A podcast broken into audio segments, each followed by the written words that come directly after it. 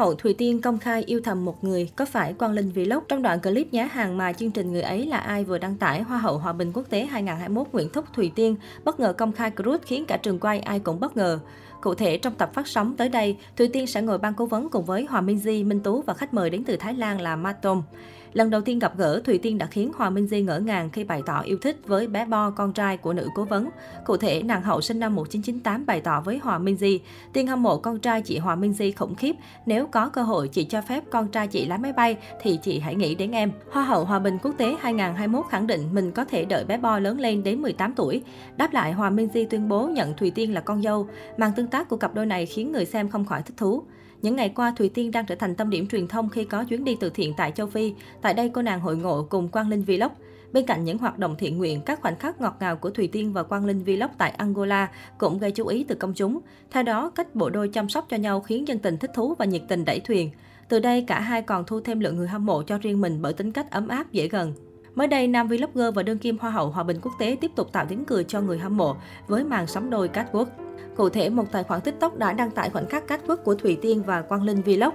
Để tăng độ sáng tạo, bộ đôi còn chuẩn bị cả phương miện và quyền trượng. Xứng danh là nàng hậu bước ra từ cuộc thi quốc tế, mỹ nhân gốc Sài Thành khoe những cú sải bước điệu nghệ. Tuy nhiên, spotlight trong khung ảnh lần này lại thuộc về Quang Linh Vlog. Lần đầu thử sức catwalk, nam vlogger khiến dân tình cười nghi ngã với biểu cảm lầy lội và những bước di chuyển loạn choạng. Đến Thùy Tiên cũng không thể tập trung với phần thể hiện của cộng sự.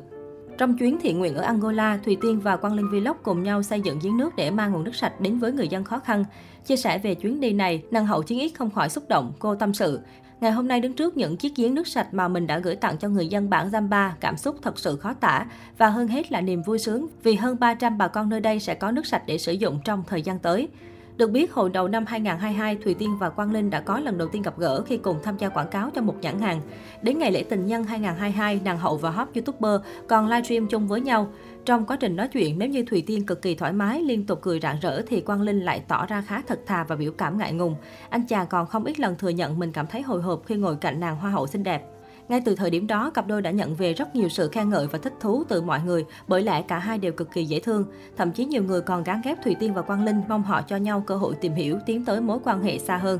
Không lâu sau đó, Quang Linh chính thức trở thành phó chủ tịch của một công ty nước hoa. Về phần Thùy Tiên, cô đã giữ chức chủ tịch công ty này từ tháng 10 năm 2021. Trên mạng xã hội, cả hai cũng đều là những người trẻ cực kỳ nổi bật.